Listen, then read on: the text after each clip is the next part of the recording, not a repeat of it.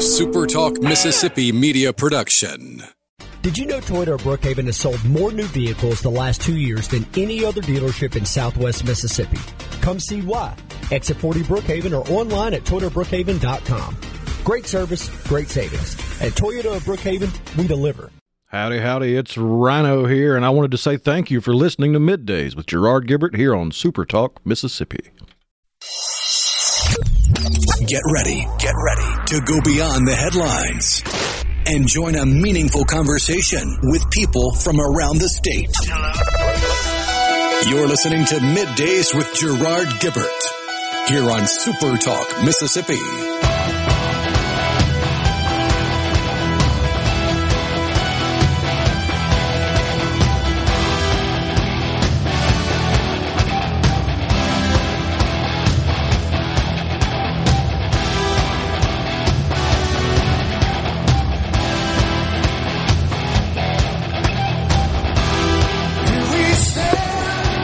Good morning, everyone, and welcome to Midday Super Talk Mississippi. I'm your host, Gerard Gibert, and I'm down at Carter Jewelers today, downtown Jackson. Uh, Rhino safe and sound back in the Super Talk Mississippi headquarters production booth. We'll be guiding you through the middle of your day with facts, fodder, and fine music on this Friday Eve.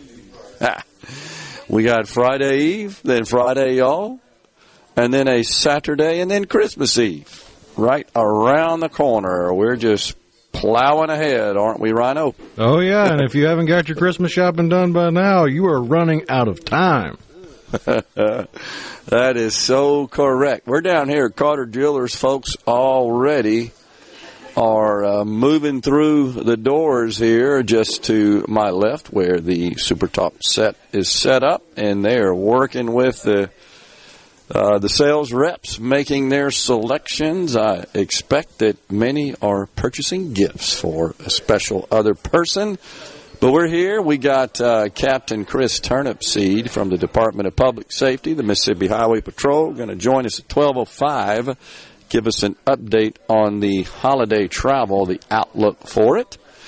We got, of course, the owner of Jerry, uh, the owner of Carter Jewelers, pardon me, Jerry Lake. He'll be on with us in the final segment of each of the three hours here on uh, middays. So I was curious, uh, Rhino, as to whether or not you saw this story about NASA. I was thinking about you when I saw it, knowing that you're a cat person. They have streamed a cat video from deep, deep space using laser communications. A cat video from almost 20 million miles away. That's 40 round trip flights to the moon. And uh, what they're trying to do here is test their new optical communications. And uh, what they did is produce a high definition video that was sent via laser. That's hard to believe, man. From deep space. This was at NASA's Jet Propulsion Laboratory on December the 11th. I don't know if you've seen it, but it looks pretty dang good considering it's 20 million miles away. Heck, there are a lot of folks that would say, well, that's better than I would, what I get from my provider down the street here. Uh, have you seen this thing? It's fascinating. Oh yeah, and it's it's something that they've had to figure out and they've had to work on if they have any hope of of actually having manned flights to say Mars and beyond. Because the way they currently communicate, it would take days almost for communications to get from Earth to Mars. And if you have something go wrong, that's a long time to be waiting for instructions on how to help.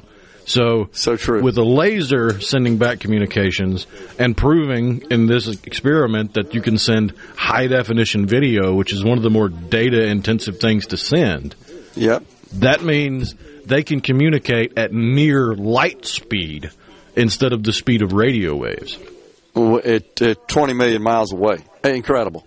Uh, 267 megabits per second uh, is what transmission they were able to the rate of transmission they were able to achieve, and, and honestly, that's comparable to communication rates here on the Earth, the terrestrial communication rates, typically between 100 and 300 megabits per second. So this is incredible. The uh, the person the, that was in charge of this project, the NASA official, said that uh, be cautious here. Just urged caution that uh, over the results of the demonstration. Said this is the first step. There's still significant requirements for ground infrastructure.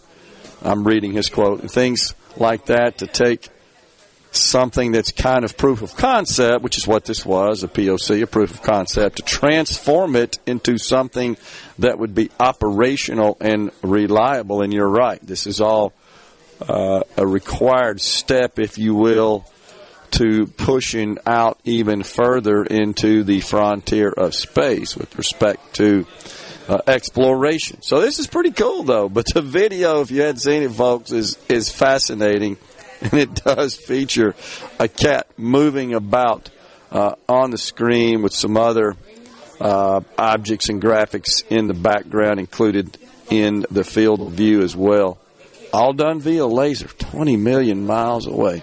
Totally fascinating.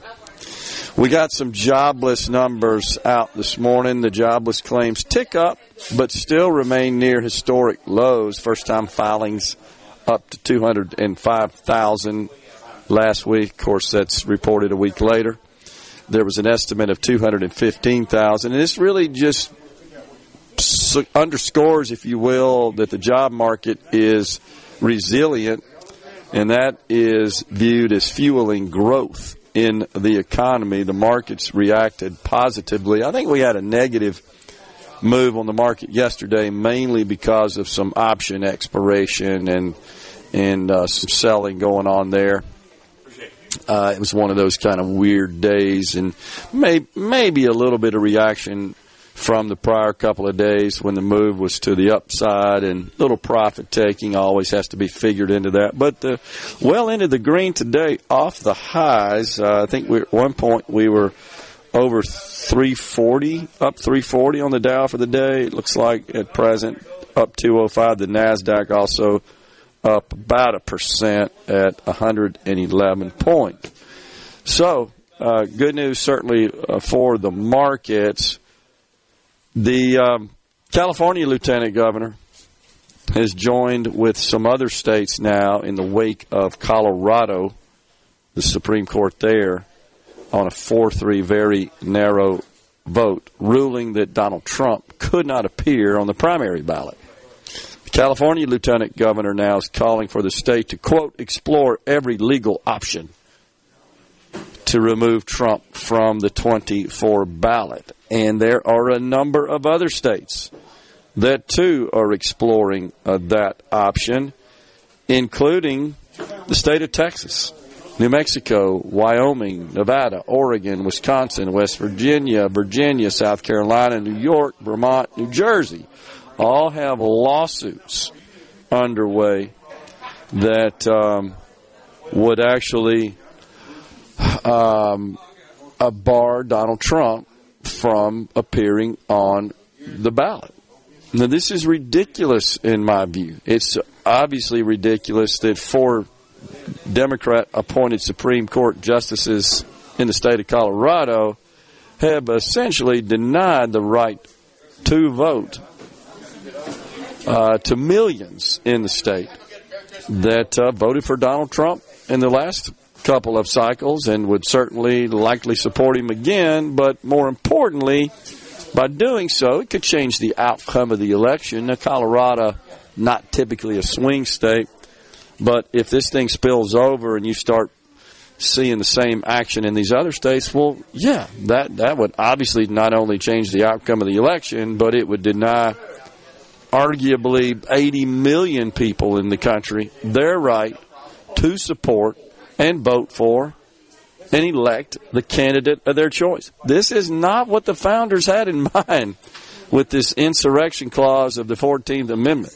This was not designed to prevent someone uh, who behaved the way Donald Trump did from appearing on the ballot. Who, by the way, on that January 6th called for, and I'm quoting here, peaceful, patriotic protests. That could hardly be construed as insurrection. Uh, the Confederates uh, during the Civil War era, in the wake of that, who clearly, clearly were looking to secede from the nation and, and engage in insurrection. That's what this was designed for, preventing them from holding office because essentially they didn't uphold the Constitution, an oath they took at some point. Yeah, that clearly makes sense. But this, no, this does not rise to that level, even come close to it, and it should scare us all. These people are obsessed with stopping former President Trump from being elected. What do they fear exactly? That he might get elected?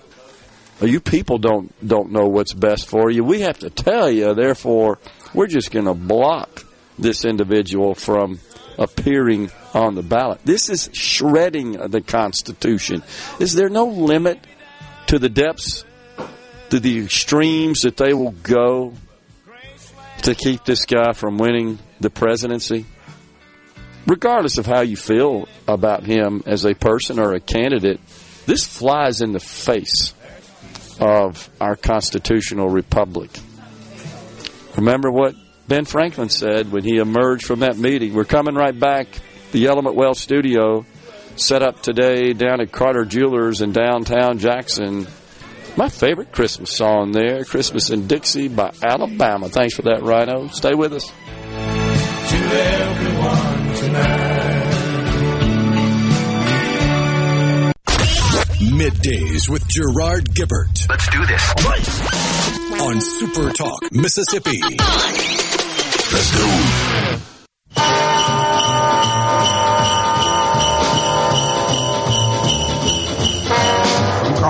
To the Sunset Strip. Somebody's gonna make a happy trip tonight. While the moon is bright. He's gonna have a bag of crazy toys to give the corners of the girls and boys so Dave. Welcome back. It's middays, and we're down at Carter Jewelers today in downtown Jackson. We thank you so much for joining us. So, we were talking about this video that NASA successfully transmitted from 20 million miles away in space in high definition using laser communications NASA refers to it as their Deep Space Optical Communications Experiment, or DSOC uh, for short there. And it's really just another step in the possibility of exploring the far reaches of space and having infrastructure to communicate at that distance.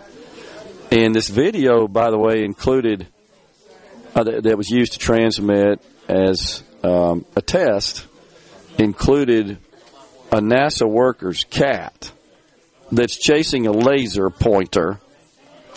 I think Rhino, the yeah, they, it's it's um, someone who works in the lab there, the actual communications lab. The cat's named Taters, T A T E R S.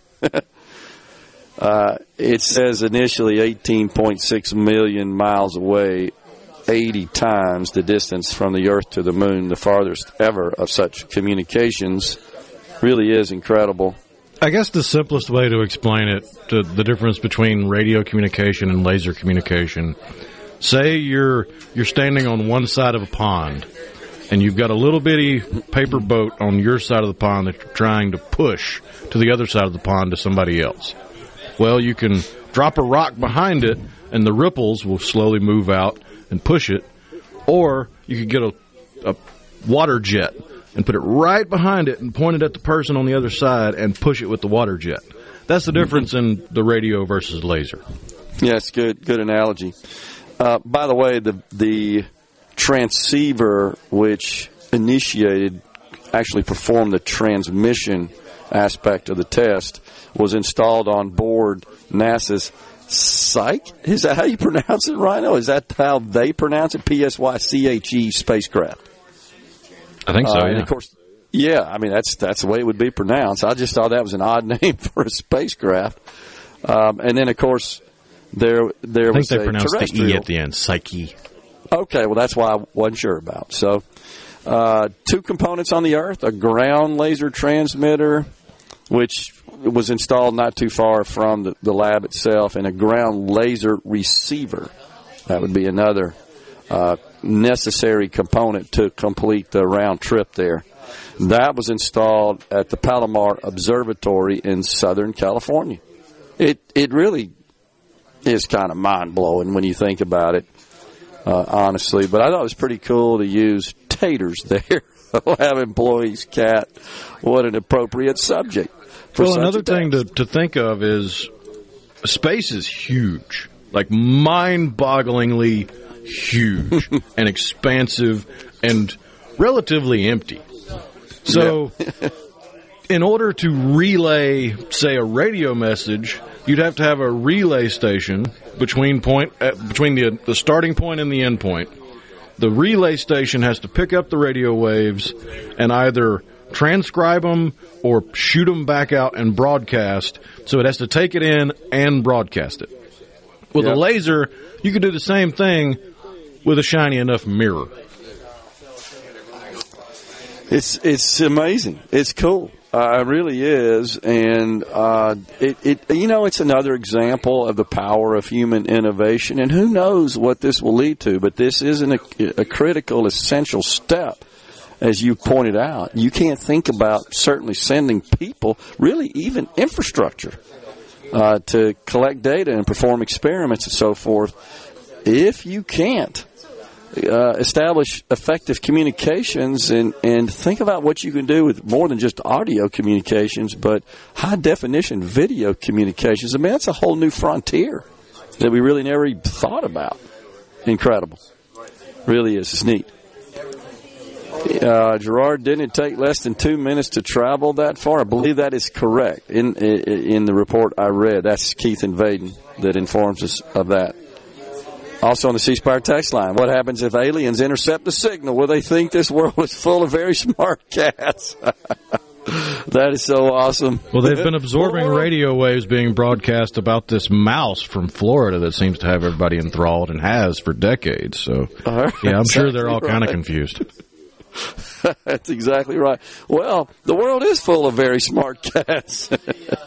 Let's don't discount the cats, right? Right? No, cats are smart. Oh, and then they get super confused when they watch Tom and Jerry when it gets when it gets broadcast to them light years away and takes eons to get there. That's so true. Uh, so, with respect to this barring presently, as it stands, of uh, former President Donald Trump from the ballot in Colorado, so now we got other states. Well, you mentioned the. California Lieutenant Governor. Did you Yeah, did you see her first attempt? no, I'm, I may have. What's that about? She put out a, a presser on the official letterhead of the Lieutenant Governor's office, and oh uh, yes, yes. she had a bit of a a flub on what the Constitution says is required to run for president. She said that you had to be 40 years old. You, you Oh, would I think didn't. of all the things you would double check before putting it out there in the public eye on the official letterhead. One of the arguments you're trying to make. I do see that now. Uh, a bit of a faux pas, faux pas. But the Constitution, when it where it lists the provisions, the requirements, the provision that lists the requirements to be a candidate for president, that's not where it lists you must not be an insurrectionist. No. Don't you feel like that communication was taking a bit of um, uh, poetic license, shall we say, in sort of combining two provisions into one? That's not what it lists there. It says you have to be 35. It does say that. Uh, you have to be. Uh, what else? It's three, there are three requirements: a citizen and what live in the country for 14 years, is a, a naturally born citizen.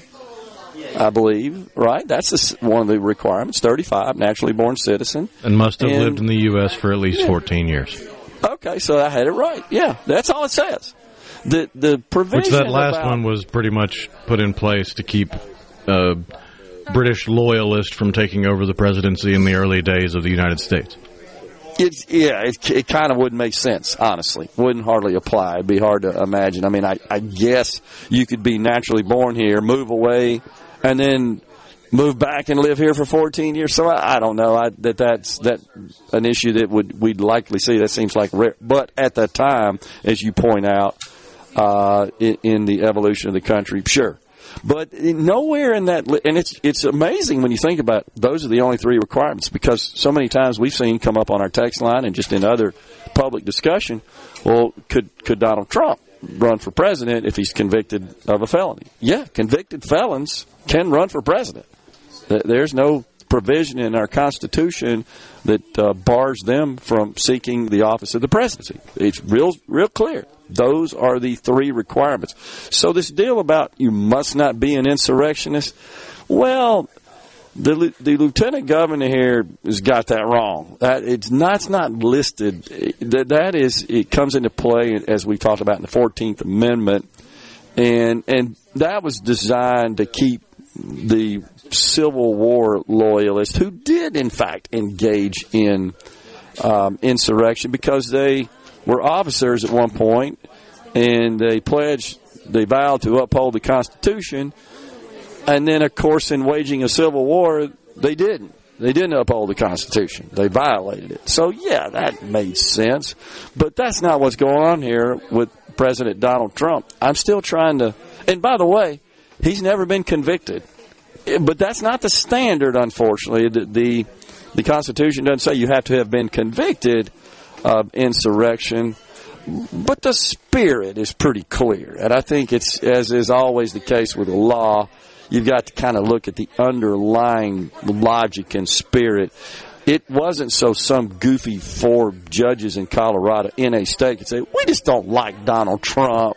We, we're just going to ban him from being on the ballot. That's what's going on here. This is about the person and what people should pay attention to, including Democrats, is that this is bigger than a candidate. This is about the country. These same fools that always talk about the end of democracy. Oh my gosh, we're banning sexually explicit class uh, content from elementary school classrooms. That's the end of democracy, right? The pro-life movement or any any uh, pro-life policy. That's the end of democracy, requiring you to show a, an ID to prove your your identification that you're you, you are who you say you are in order to vote. That's the end of democracy.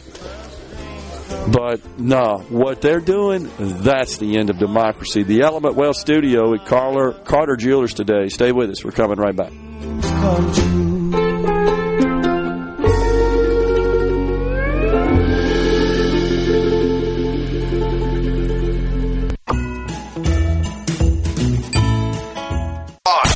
On Super Talk, Mississippi.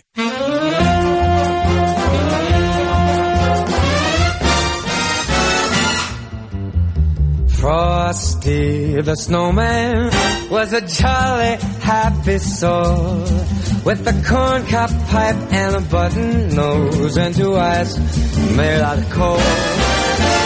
Frosty. Welcome back, everyone. It's middays. We're live today at Carter Jewelers, downtown Jackson. We have uh, temporarily relocated the Element Wealth Studio down to Carter Jewelers today and tomorrow.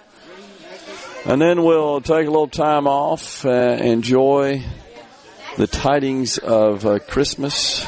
Looking forward to that with family. And then Christmas Day, Monday, back in the studio next week the new year shortly thereafter.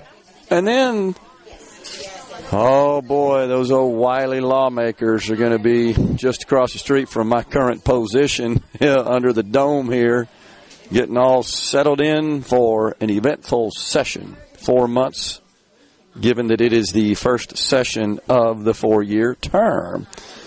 So on the C Spire text line, Paula Meridian says someone made a good point yesterday. Trump hasn't even been charged with insurrection that I know of. Johnny McComb, was there ever a trial in Colorado? I don't recall that happening. So yeah, I, I hear you. Here's the deal, though: the Constitution does not require that a person be convicted of insurrection in order to be disqualified under uh, those provisions. It, it's it's another one of those kind of nuanced situations. It's it's sort of like the situation that occurred with uh, Representative Santos, George Santos in New York. You recall that the Republican House voted to expel Mr. Santos, and uh, there were some reps, Republican reps, that did not vote with many of their colleagues uh, in the U.S. House to expel Mr. Santos. They felt like that he needed to be convicted before they could see fit to toss him out of the House. Representative Trent Kelly is, is one of those, and that, that was his explanation for why he voted against the expulsion. But once again, that's not the way the House works. I'm, I'm not, again, questioning Congressman Kelly's decision there. His rationale for his decision is, is noted and accepted. I'm simply saying that that's not a requirement under the House rules. If the House wants to expel somebody and they got the votes to do it, they can. Simple as that. In um, in the case of this insurrection situation, this is what's scary and dangerous. And I'll be honest with you, guys, I never even thought about that provision uh, until this came up. I mean, I never thought about, uh, I guess, political opponents, if you will, using it as a way, relying on the Constitution and that 14th Amendment uh, to uh, bar someone, in this case, former President Donald Trump, from appearing on the ballot. That's just that's dangerous. That's scary. That's bizarre. I believe Rhino that uh, there is a Republican, I believe, a representative, if I'm not mistaken. Could be a senator, but again, it's a bit sketchy. I just kind of crossed over and, and, and uh, glanced at it. Is is uh, drafting legislation may have already done so and filed it that's designed to sort of clarify this provision and not uh, allow, I guess, further clarify and define what insurrection is and not just allow some sort of rogue body like uh, a state Supreme Court in this case to to just kind of haphazardly bar a candidate from appearing on the ballot uh, just because they don't like somebody is really what this boils down to. Is more of a popularity contest sort of deal, and just their they're just disdain for a person, uh, essentially ignoring uh, our constitutional republic and the principles thereof. Now, let's uh, let's take a look at what the left's saying about this. They're saying, well, you Republicans, you conservatives, you're always about federalism, always about states' rights, always about allowing these sorts of uh, decisions uh, and this sorts of, of uh, government policy to be handled by the states. Well, yeah, but we're talking about a president here. We're not talking about a policy where there's like abortion, for example, where there's a difference in the way citizens of a state feel that needs to be handled. Uh, and again, you could change that by passing a law at the federal level. That, that and that's what the Democrats, by the way, seek to do. I'm talking about abortion specifically. They absolutely seek to so-called codify Roe v. Wade, meaning they want to enact law at the federal level that that deems that abortion is a right and should thus be made available in every state. States couldn't override it. Of course, there would be all kinds of lawsuits about that, I'm sure, but that's that's different. In this case, what they're trying to do is enact some sort of law that would prohibit a state from taking such action on its own, relying on the U.S. Constitution to bar a candidate from appearing on the ballot. That is ridiculous. Now, something that's, that we're seeing going on in retaliation is that in the state of Texas, the Lieutenant Governor, Dan Patrick, he's floating the idea of taking Biden off the Texas ballot,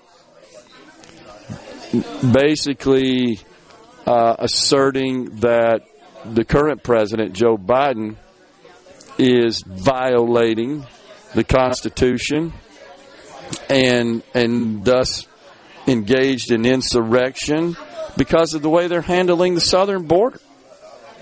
Now, I could see how that makes sense, but I think it's dangerous. I think it's a slippery slope. If we are entering a situation now where we're, we're kind of launching a trend where states just take it upon themselves, regardless of party, regardless of the candidate, to say, yeah, we just think this person violated the 14th Amendment, Section 3 specifically, and we're just going to say they can't be on the ballot. Well, that's not good. I don't care what state it is or what party it is. Uh, you could see a situation where we wouldn't have any candidates on the ballot all, or, or, in all 50 states. So what good is that going to do? I, I, don't. I don't think that's the correct approach here, honestly. Um, and again, that's not consistent with the spirit of this amendment, which was enacted after the Civil War, which was really just designed to keep former members and supporters of the Confederacy from serving in the government.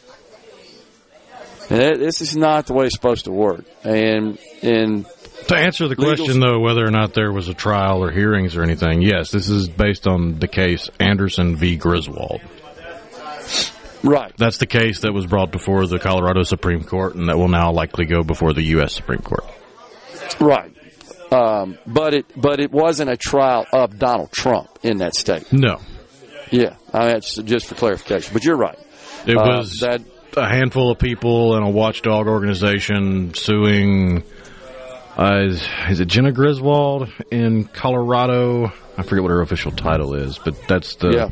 That's the way it broke down. They they sued Jena Griswold to keep Trump off the ballot. It was dismissed and then ruled against or ruled that Griswold would keep Trump on the ballot on November 17th, and then the Supreme Court was it was appealed to the Supreme Court on November 20th in Colorado, and they agreed to take it up on the next day, and then the, the 19th, so just a couple days ago, was when they passed their ruling of four to three in the Colorado Supreme Court. And so it's a good point. I mean, the Supreme Court or courts in general, they don't they don't take action without there being a case in front of them. There, there needs to be Correct. Uh, I mean, I'm not right. I mean, I'm not aware of any situation where they just wake up one day and say, hey, "I think we're just going to take some action, legal action." No, it's got to be a case. That's what they're there is to adjudicate cases. So you're right. Thank you pointing out that yeah, it started out as a case.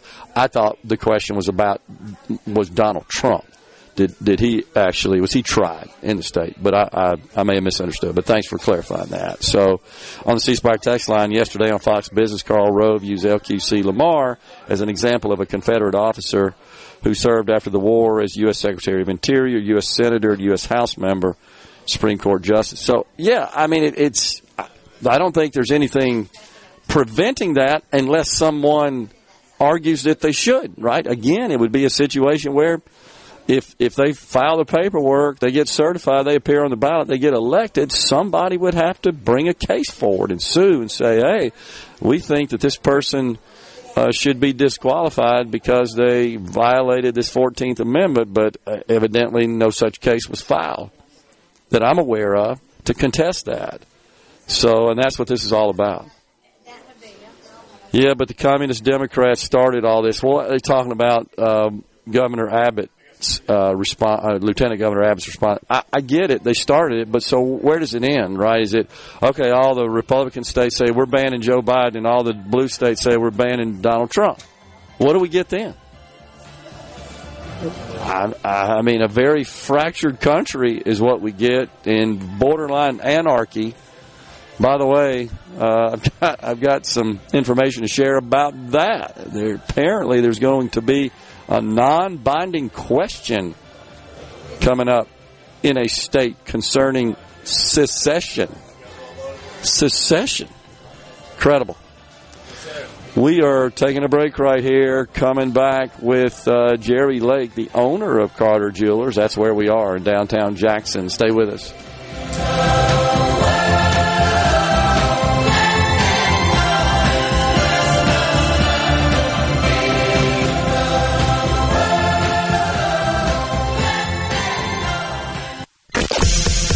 Middays with Gerard Gibert.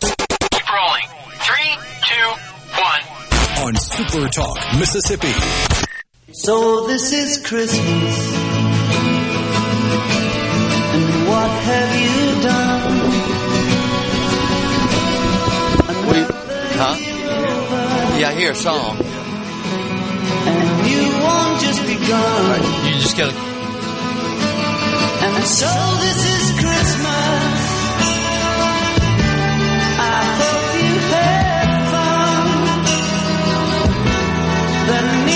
Welcome back, everyone. It's middays. We're down at Carter Jewelers today in downtown Jackson. We welcome to the Element Wealth Studio set up in the store here the owner of Carter Jewelers, Jerry Lake. All right, Jerry, take a look here. Gary's taking your picture. Hey, hey, that's scary, Gary. yeah. Uh, What's going on? Yeah, well, uh, you know, I think uh, some of you out there know I'm retiring, and uh, I am. This store and my other store both are, are. I have them both under contract to be sold. Does not include the inventory for either store. I'm uh, I'm liquidating what uh, what I'm what's the largest fine jewelry inventory in the state of Mississippi and probably the region. It's uh, everything in both stores has been marked down to 50 to 90 percent off the lowest tag prices. We've never ever sold at these kind of prices before. It's uh, uh, this has got to be the best sale that I've ever known in uh, in this state since I've been around for 49 years. I, I will tell you, it's it's a good. You, you should come shop this sale for this Christmas, and if you've got the uh, if you got the disposable income, future Christmases, birthdays, anniversaries, tell tell everybody, all your friends and your family, this is the best. This is the best jewelry sale that's ever been in this part of the world. I will guarantee you. The best selection, the prettiest jewelry, and, and some of the best made jewelry. It's, uh, you know, at these prices, it, it's, you know, and a lot of this jewelry I will end up selling to industry liquidators, and uh, and, and these prices, some of them are real close to those those prices. If you can buy jewelry anywhere near what the industry liquidators pay for fine jewelry, uh, I can tell you that is a big time win for anybody out there hearing this uh, broadcast. It's uh, and then have have have one of the best selections in the whole region to pick from. I mean, you're. I don't think you're ever going to run into a situation like that uh, that I know of. Uh, you might, but I mean that I know of again, or has ever existed since I've been in the business for 49 years. So uh, it's a great sale. Uh, we're, you know, we're we're uh, we've got a lot of. I, I know I've I've got at least 10, 10 or 12 uh, people here to help you. And uh, I, there's gemologists, uh, almost every other person. It's uh, people that know what they're doing, know what they're talking about. You know, you we, we don't sell we don't sell jewelry that looks good or looks close to being uh, the, the the good stuff. It's this jewelry is the best made jewelry anywhere in the world at any price. But right now, the prices are are once in a lifetime deals. And uh, we're, you know, we're downtown Jackson, two blocks from the Capitol on High Street, and then the Permanent Plaza over in in Vicksburg. So, uh, anyhow, it's uh, What are you it's, uh, selling? I mean, I know the place is always full every time I'm here of uh, unbelievable selection. Is there anything in particular that's Well, that's let me tell you, the diamond jewelry is is big time popular. But I mean, you know, we we've got all a lot. We're selling a lot of uh, engagement rings, uh, diamond earrings, studs are especially uh, seems like as popular as or as ever. And and we you know we probably got still got hundreds of those uh, left over. I don't know if we got that many, but we got a lot. Okay. And uh, and, and diamond bracelets are really popular. It's uh, and diamond pendants. And a lot of people upgrading their engagement rings. I am taking trade-ins, but I'm take the the trade-in value is based on if I take it in on trade, it's going to be less than what we're selling at these liquidation prices, Hmm. it's going to be more like the kind of prices I would sell it to to the industry liquidators. So you have to understand that. You know, you may be you may want to just buy it outright, but if you got something you're not wearing, you know, it if it's gold, platinum, diamond, it, it does have uh, it, it will have trading value.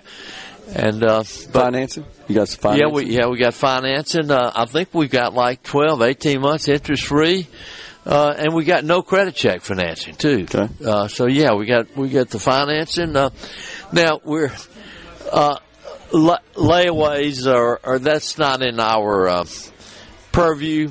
Okay. But here it's uh, we've gotten down to where you know we'll do the financing, Yeah. but it's uh, it's mostly uh, you know uh, in God we trust, but all others must pay cash or credit card or debit card. It's, Gotcha. uh, Gotcha. but I will tell you, you the selection is still incredible, and we we've we've already sold a lot of jewelry, but we carry the biggest inventory in the region. Yep. And well, so- you got, you've had a lot. We got to go, but we've we've seen the steady stream of folks coming in here and making their purchases since we've been here. So it looks like it's going to be a good day. Come on down and see Yeah. us, folks. All We're right. at Carter well, listen, Jewelers. Merry Christmas to all of you out Absolutely. there. Thank you. We'll talk to you in an hour. Okay, Jim. appreciate Thank it. you, man. Bye. We're coming right back, folks. It's time for Fox News and Super Talk News. More middays after that.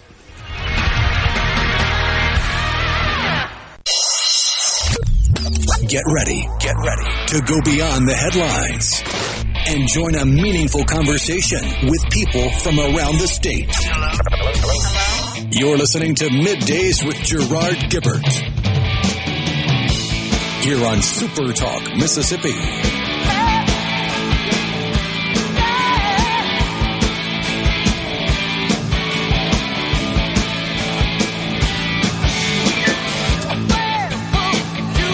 Welcome back, everyone. It's hour two of middays. We are live today at Carter Jewelers, downtown Jackson. We thank you so much for joining us on this Friday Eve. So don't forget, we've got uh, Captain Chris Turnipseed from the Mississippi Highway Patrol joining us in an hour from now, 12.05. He will provide, will the captain, an update on the travel situation they expect over the busy holiday travel weekend. One of those long weekend deals with Christmas falling on a Monday. That's pretty cool. The president, Joe Biden, this is the problem with all this. Hey, let's just remove him from the ballot stuff. Joe Biden says in twit on Twitter yesterday, about 6:30 p.m., Trump poses many threats to our country: the right to choose, civil rights, voting rights, and America's standing in the world. But the greatest threat he poses is to our democracy. If we lose that, we lose everything. Of course, I guess the way I read that really isn't the way Biden himself would say it. if he could say that, I doubt he could get that out coherently. His uh, communicators, of course, handle all of that for him. But you see what I mean there? If we don't allow the right to murder babies, it's the end of democracy. If we require that a voter present a valid photo ID before they are given a ballot, it's the end of democracy. Oh, you know, and if we, I don't know, get a little tougher and recognize that there are other nations on the planet, regimes who seek to eviscerate the country, obliterate it, this country, if we don't recognize that, act accordingly, appropriately, and defend our country, it's the end of democracy. It's just incredible. These same people who, of course, are clamoring that these kinds of things are the end of democracy, which is absurd on its face, are the very people who were taking action which is ending our democracy, such as ruling that a candidate cannot appear on the ballot. It's going to be interesting to see the Supreme Court's reaction. And if I'm not mistaken, Rhino, they got to have these ballots printed in Colorado. I, it's earlier than you think. I think it's in January some point. So if the Yeah, because isn't the Court- primary in March? I, I, well, it would. I'm thinking about the primary. It would right in that state would be different in that sta in Colorado. Yeah, I think their primary's in March.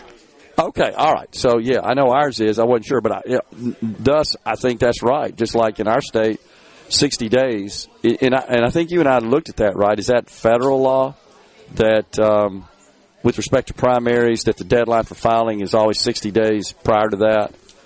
But I mean that's a reasonable time period. It hasn't passed yet. It's coming up real soon. And all, and all the point I'm trying to make here is the Supreme Court's going to have to take this thing up and act quickly because the ballots have to be printed. And so here's the here's the deal. Are we going to see a 9-0 vote? This is going to be interesting.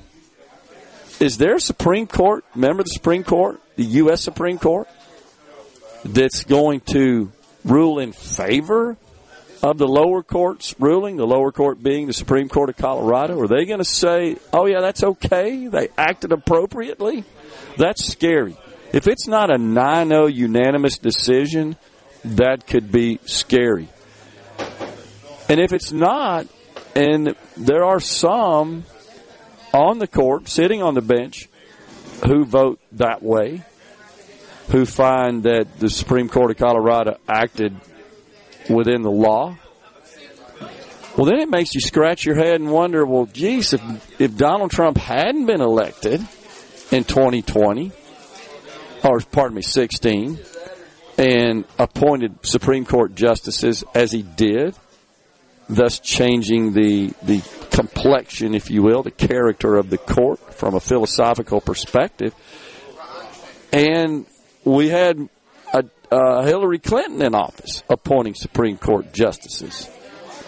It's certainly plausible to think that we may get an outcome that's different than the one I expect, which is that the U.S. Supreme Court upholds the lower court, the Supreme Court of Colorado's decision. Man, that's scary. That really is. And this rhetoric coming out of Joe Biden is ridiculous as well. You know, if he were truly a president, and I, and I say this about anyone holding that office at any point in time, what they should do if they really were interested in defending the Constitution and democracy and our republic the way they should be, the way they swore that they would when they took their oath, they should come out and make a statement. I'm imploring Joe Biden right now, not that he's listening to me, but I'm imploring him right now to come out and say, you know, this was wrong what Colorado did. But no, he's a selfish politician. And I don't want to see Donald Trump run around the country and say, hey, look, guys, you need to ban Joe Biden on the ballot. And I will say this in defense of, of the others in the Republican primary Chris Christie, Vivek Ramaswamy, Nikki Haley, all have come out and blasted this Colorado decision. All have come out and said that it was wrong. That Donald Trump, and that's their that's their their foe in the primary. That's who they're competing with, and they've all come out and said, "No, Donald Trump needs to be on the ballot, and the people need to make this decision." So I, um, hats off to them. I applaud them. That is the that is putting principle uh, above their own personal interest. That's the way it should be. That's what the founders envisioned for sure.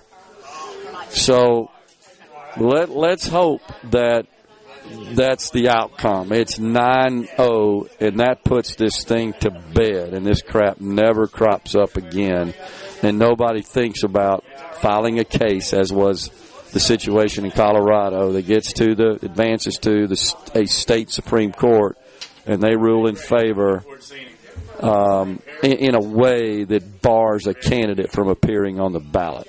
Uh, let, us hope that the Supreme Court comes out, boom, unequivocally, 9-0, this is wrong. This is not consistent with the intent of the 14th Amendment, uh, the the Article 3, and um, and it just puts it to bed. We don't ever see it again. That's that's the way it ought to be. I um, so I was talking earlier about possible calls for secession. I didn't realize this. There's a movement in Texas called the Texit. Texit movement. It's 20 years old, has a pretty sizable base of support, but they've got sufficient number of signatures to place a measure on the ballot next year. It's non binding to gauge the sentiments of the entire state of Texas, the voters in the state of Texas, to see if they would support the state of Texas seceding from the United States. There's also a member of the New Hampshire legislature. There are 13 state representatives. This is crazy, and I, think I'm reading this right, Rhino. In New Hampshire, 400, 400 representatives in the state of New Hampshire. Uh, they must have 10,000 people that they in their constituency, independent constituency. And there is a member that um, is one of 13 representatives that recently spoke at uh, an event uh, in Manchester, New ha- Hampshire, Free State Project's annual Pro Liberty Conference. And he spoke about New Hampshire seceding the Union. 13 from the Union, 13 representatives out of a 400 chamber a year ago, March 22, a little more than a year ago voted uh, to add a constitutional amendment to the New Hampshire ballot asking voters if they want to, quote, peaceably declare independence from the United States. No Democrats voted for it. Several Republicans, those who do not support this measure, said that the legislation really bordered on treason. This is incredible. Think about this sort of stuff happening. I mean, this is this is real. I don't think that the support is there to ultimately cause Texas to secede from the Union. And it is a non binding resolution. There's just a uh, an attempt to gauge, again, voter sentiment. But there's some who think that it's uh, this representative, I'm going to try to pronounce the name correctly in New Hampshire, Santonastaso uh, who says that it's just a matter of time.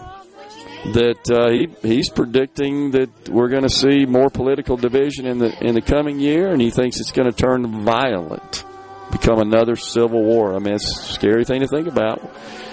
We're at Carter Jewelers in downtown Jackson. Coming right back.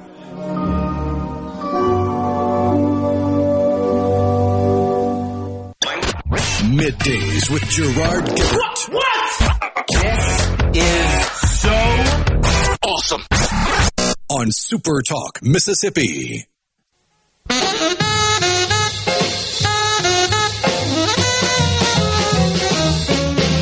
Hey Santa Claus, hey Santa Claus, hey Santa Claus, Santa Claus, Santa Claus, hey Santa Claus, hey Santa Claus, hey Santa Claus, Santa Claus, Santa Claus, hey Santa Claus, hey. We are back in the Element Wealth studio at Carter Jewelers, downtown Jackson. Folks are pouring through the doors here, working with uh, Carter Jewelers sales team, helping them out with their selections and walking out with bags. It's a good thing. It is Christmas time. It's good to see the uh, Christmas spirit on full display here. Carter Jewelers, downtown Jackson.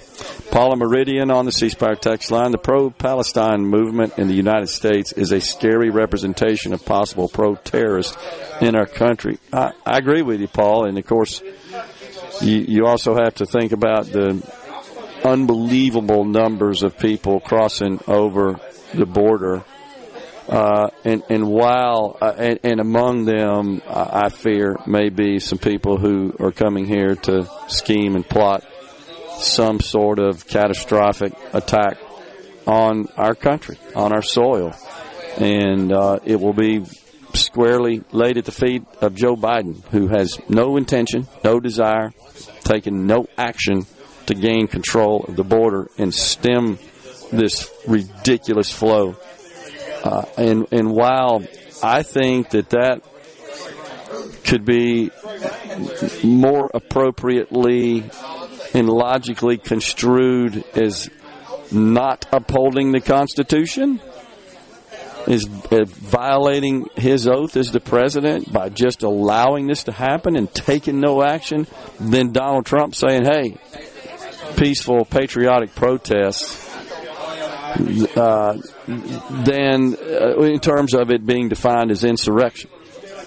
I mean, it, it's ridiculous to, I think, try to attach Donald Trump to what happened on January 6th, uh, especially when in the speech just before the group headed down to the Capitol and uh, essentially incurred the Capitol. He said, patriotic, peaceful. I mean, that's that's on the record. It's that's easy to run down and hear for yourself. How in the world could that rise to the level of insurrection? And that's the problem with our Constitution in that it is subjective.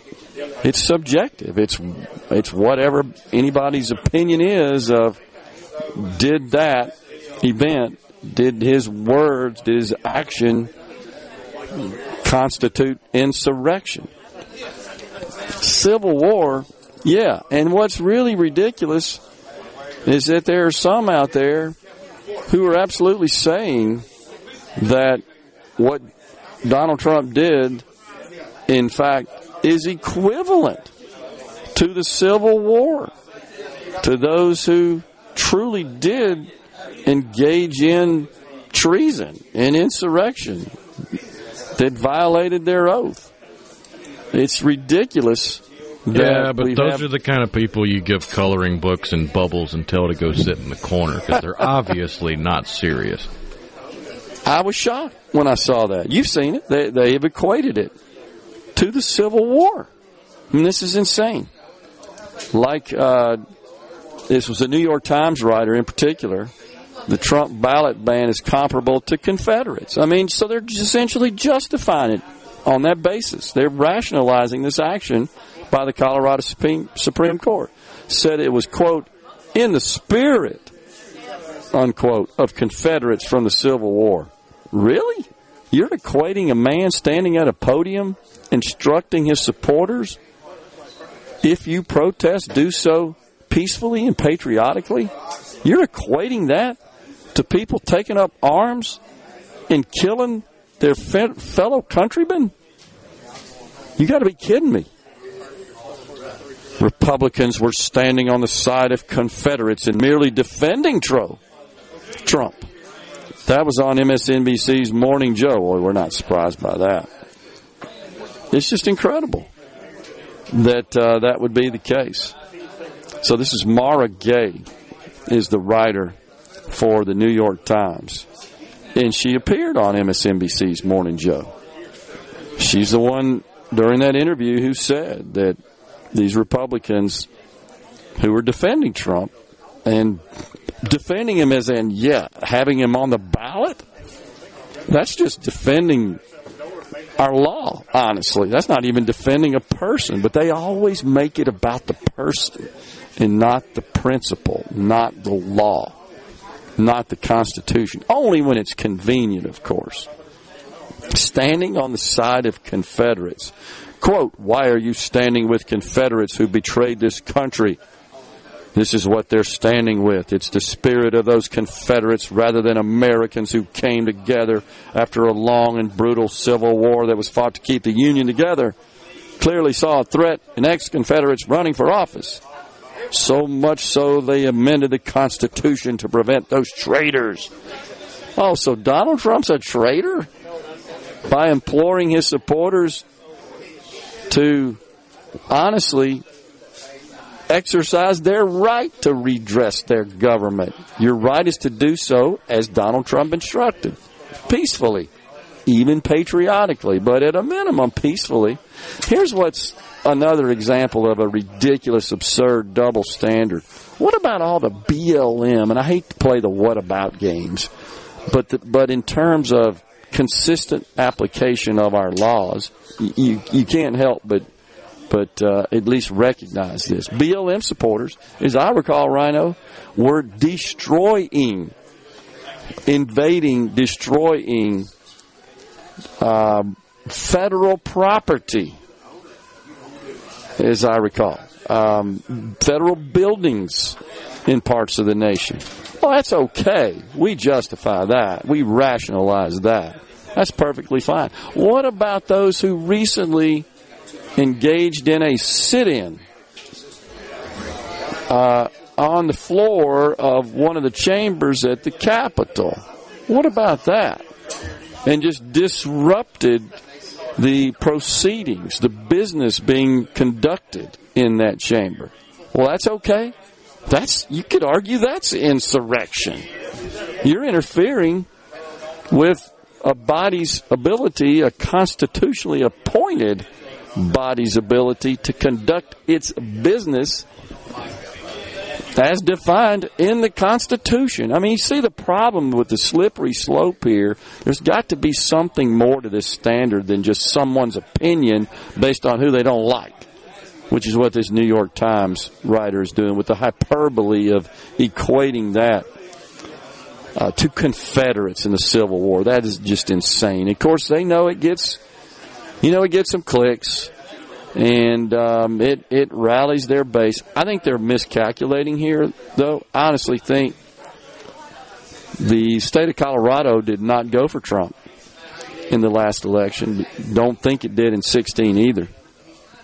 Uh, but I, I I might be willing to even guess that it might go in his favor this time, and it, and it I think is going to boost his poll numbers. And that's the bottom line here. Bottom line is they know that they got a uh, a terrible candidate that is losing in all the polls, that is not popular, that's having to traipse around the country like he did yesterday in Milwaukee, trying to persuade people, oh, Bidenomics is working, you're really better off. But their lived experiences, isn't that what we're always told? We gotta we got to consider with all this gender and race stuff. Lived experiences. Well, their lived experiences are telling them, I'm really not better off here, Mr. President. You can keep shoveling that malarkey out, but it ain't working. And that's what they know. That's what these people know, uh, such as these four Supreme Court justices in Colorado. And there's a lot more as well. And they're concerned about that. Well, let's see here. There was someone who said that they thought that, that at least three of the Democrat appointed justices would vote. So it, it vote to uphold the Supreme Court's uh, decision of Colorado. On the C Spire text line, I see that someone disagrees with our opinion. That's fine. We welcome all opinions. We appreciate you listening and sharing yours. But this individual, as you can see, Rhino said that my opinion of the Confederacy is sheer ignorance. Okay, so I'm ignorant in that I don't equate Donald Trump's actions to the Civil War? Seriously? Man. How do you feel about them removing the Confederate memorial at Arlington? This is Dan in Tate County. I'm not sure I knew that that happened. Um, you know, I think all yeah, this, they took down the Reconciliation Memorial. Well, that's dumb, in my view. I, I think we place way too much uh, emphasis on that, and by the people I'm saying that think that this is somehow going to make the world better. I don't think it is. And I, I think we need to preserve history in that respect, and that's what that statue and these other statues do. I, I think that's about as dumb as removing Aunt Jemima from the syrup bottle and Uncle Ben from the rice. We're stepping aside for a break here on middays. With the Element Wealth Studio is down at Carter Jewelers. Come see us. Time for Middays with Gerard Gibert on Super Talk, Mississippi.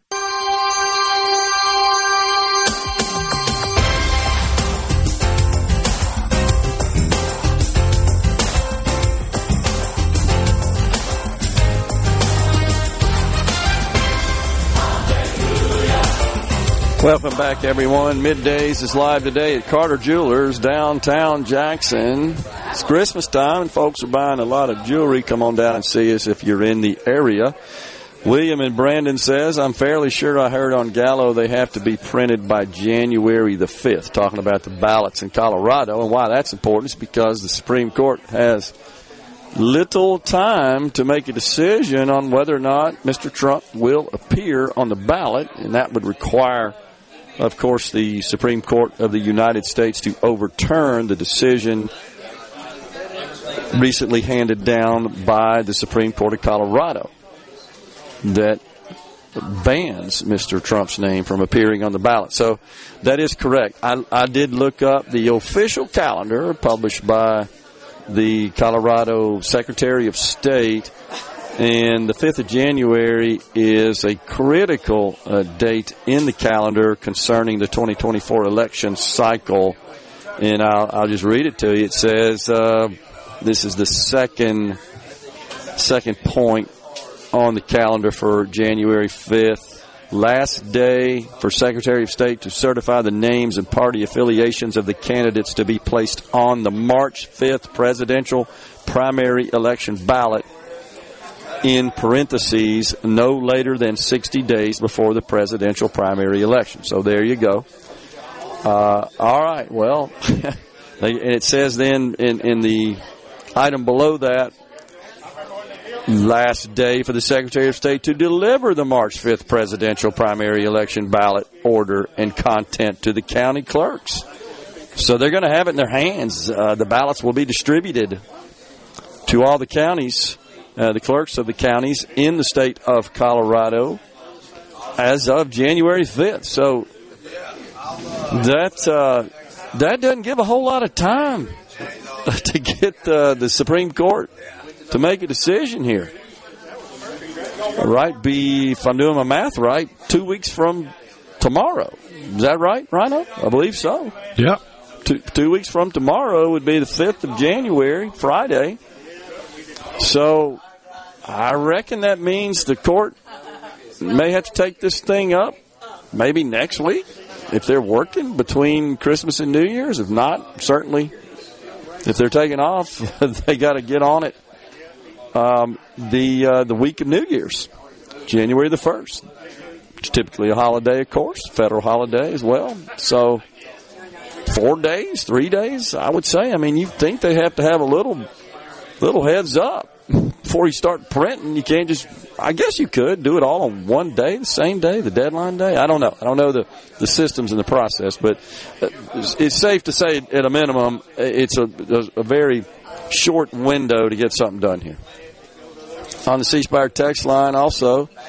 Yeah, Kagan Sotomayor and Ketanji Brown Jackson, uh, of course, three Democrat appointed uh, Supreme Court justices will all side with the Court of Colorado on the C Spire text line. I hope that's not the case. If so, then honestly they're unfit to serve on the U.S. Supreme Court because I really do think this is a fairly clear cut case in this situation. And I think the subjective nature of it is scary. That somebody just says, this somebody in this case is four people in the state of Colorado. I don't like Donald Trump. Let's just say that he committed insurrection so he doesn't belong or he won't appear on the ballot. That's just wrong. Totally wrong. The real threat to democracy on the C Spire text line is the attempt to overturn the 2016 election via the Russia hoax. It involved all agencies of government, FBI, CIA, Mueller investigation, etc. Well, yeah, no doubt that the politicization of the sprawling bureaucracy that is the federal government down at the agency level should be and is a concern to a lot of people. Um, and that, and that is something that I think probably gives Trump more rocket fuel than anything else is that when he ran in 16, he talked about the swamp, the deep state, and he did expose that. He was not a creature of it. And I think that's what gave him the, the rise and led to his ultimate rise to, to become the president. And I think a lot of people identify with that. They they fear this weaponization, politicization of government. We have certainly seen that, and and it is it is concerning. It is not consistent with our constitutional framework and the vision of our founders, and it is impossible to have a a robust, functioning country, democracy that achieves its full potential. Uh, you know, I can't help but think about Rhino Ben Franklin when he emerged from creating the Constitution, the the um, convention that did so, and the famous. Uh, I'm I'm uh, trying to recall exactly the scenario and the exchange, but was asked was Mr. Franklin, "Hey, what'd you just do there?" And well, we created a republic if they can keep it. You can't help but think about that in this situation, because this this is what he was warning about, was he not? I mean, it was, I guess, a bit prescient. Of course, there's no doubt the man was brilliant. Um, but when he was asked that question, that was his immediate response. It's like he almost knew in his gut, yeah, this is all great. And what we did here was someone described as perfect, I think, one of the framers. And, and yeah, it, it probably is the most perfect Constitution, one of the most perfect documents ever created by man. And and maybe that's why it's so hard to keep it because it is so perfect, so brilliant. And there are a lot of people that we should go away, especially on the left. I, I can't help but harken back to President Barack Obama saying that, you know, I could get a lot more done if it wasn't for that pesky Constitution. I inserted the word pesky, but that was the that was the tone. No doubt. Ben from Madison says 0% chance SCOTUS will allow the Colorado decision to stand. I think you're right, Ben. I'm with you. Uh, but I think, the, again, the more important thing we should look out for is will it be unanimous? Because if it's not unanimous, that's scary. And it, it makes you wonder well, what if Hillary Clinton had been elected? And we would not have ended up with these three justices appointed by President Trump. And we got some on the conservative curve that are aging as well. And and once again, that's going to make the election of president even more uh, pivotal. Even the vice president of the Confederate States got his old House seat back after the war, says Reese in Clarksdale. And yeah, I hear you. And again, I, I point out that, you know, unless somebody contests that, I don't think there's any action that can be taken. Now, certainly the House, as we've seen under the law, actually the rules of the House and the law could expel a member um, if they get the votes. It, it doesn't require anything but that. If they can rustle up the necessary number of votes to expel a member, they can do that. Now that's a that's a tall order to achieve, but it's uh, certainly possible.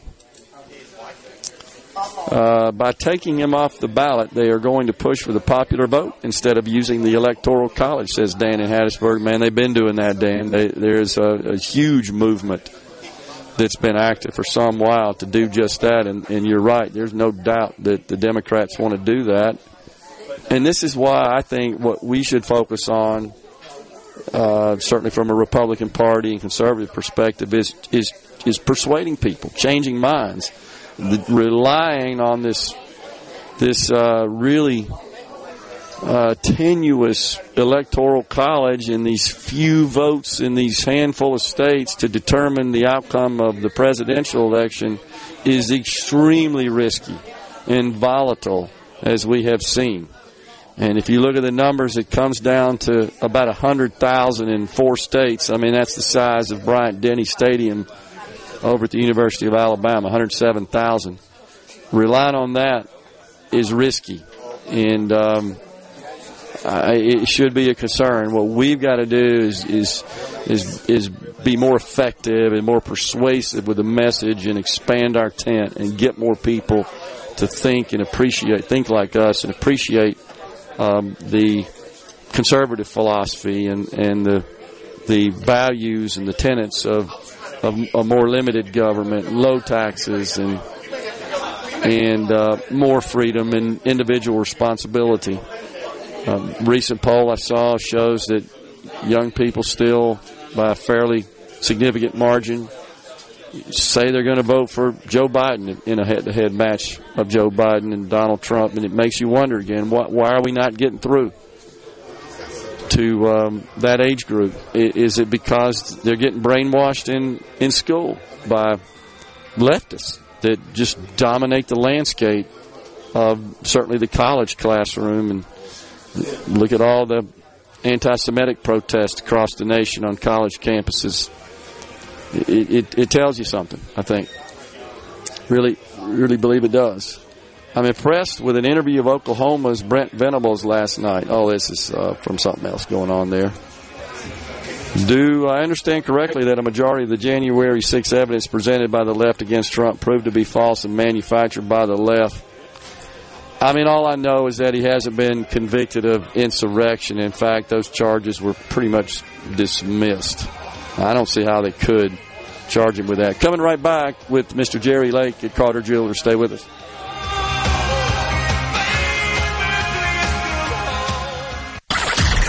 Come on. Middays with Gerard Gibert All right, we are back. on Super Talk, Mississippi.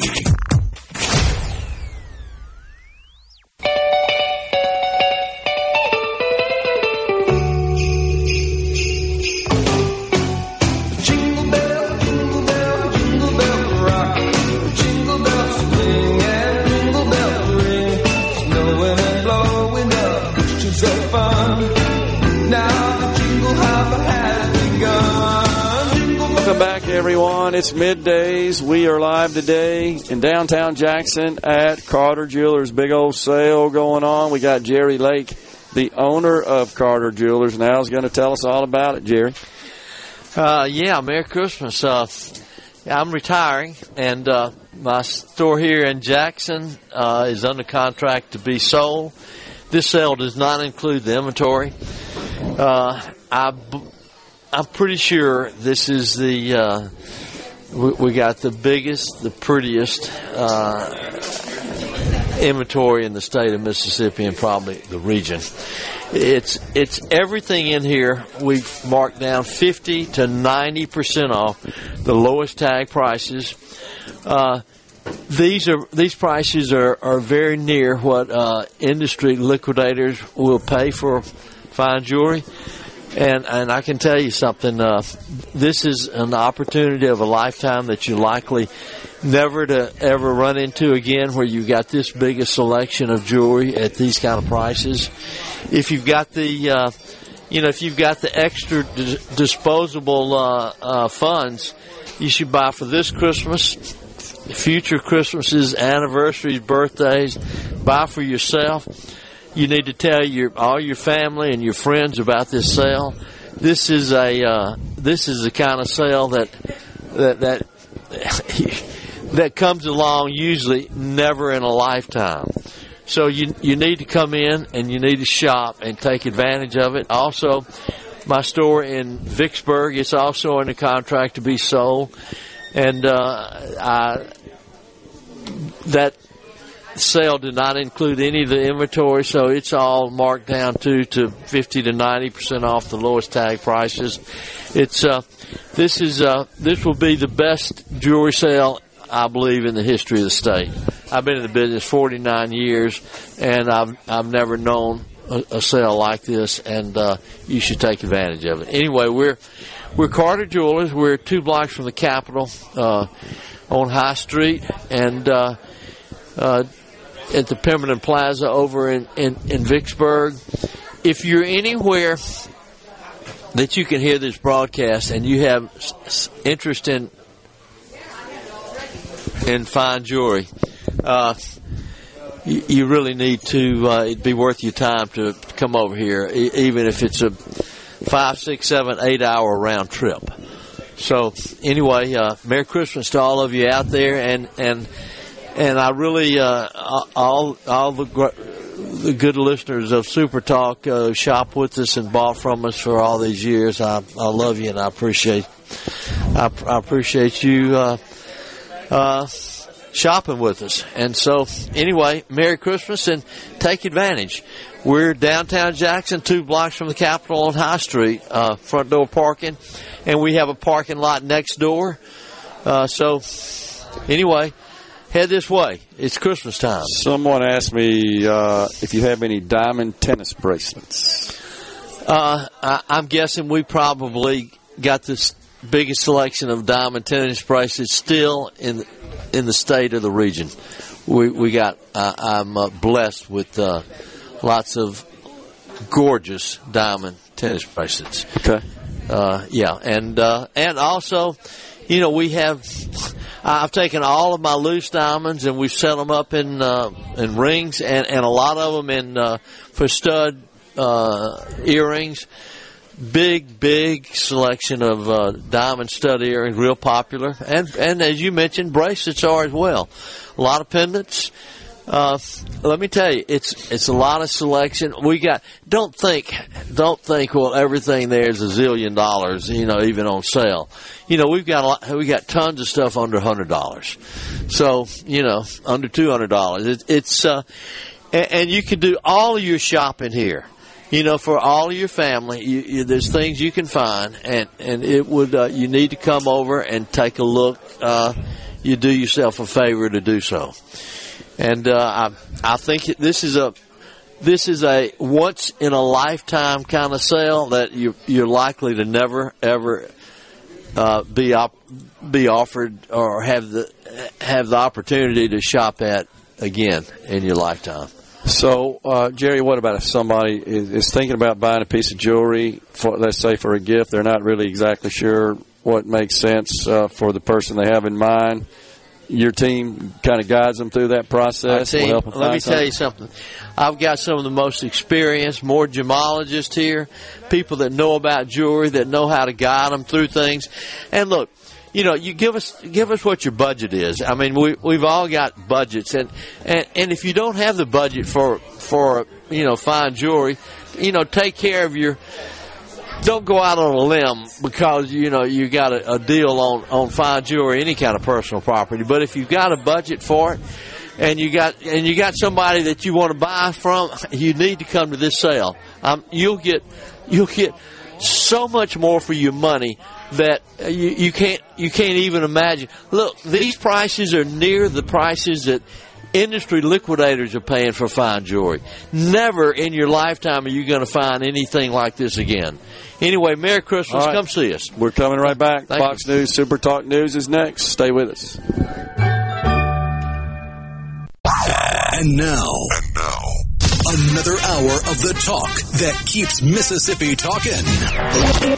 Middays with Gerard Gibert. Begin your transition now. Now on Super Talk, Mississippi.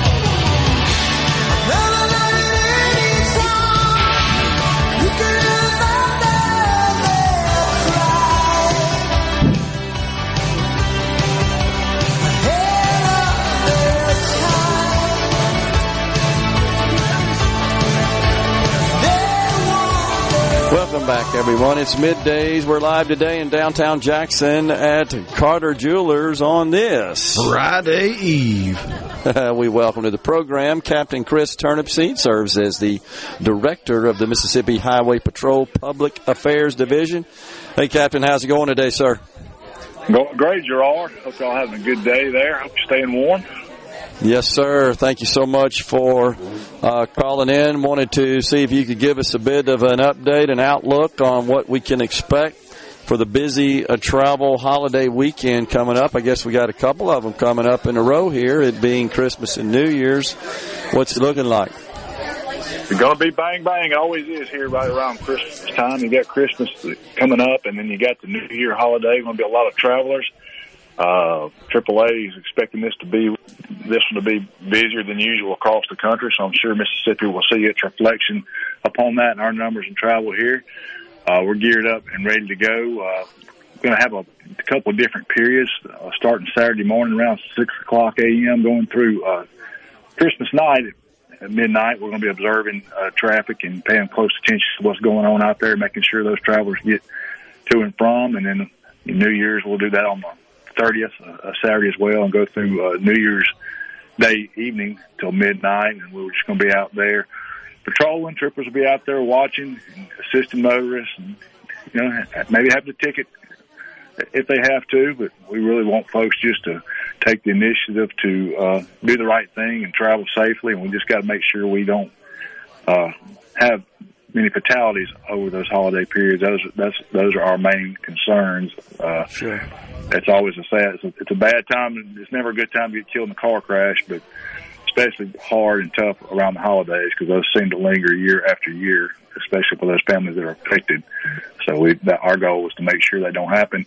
Uh, last year we did. It was pretty rough. We had about seven uh, folks that died in car crashes last uh, Christmas holiday, and we do not want a re- repeat of that uh, this year. So we're going to do what we can as a highway patrol to uh, get those numbers down, reduce those crashes. Some simple things people can do, you know, slow down, wear them seat belts. One of our favorite topics there, Gerard.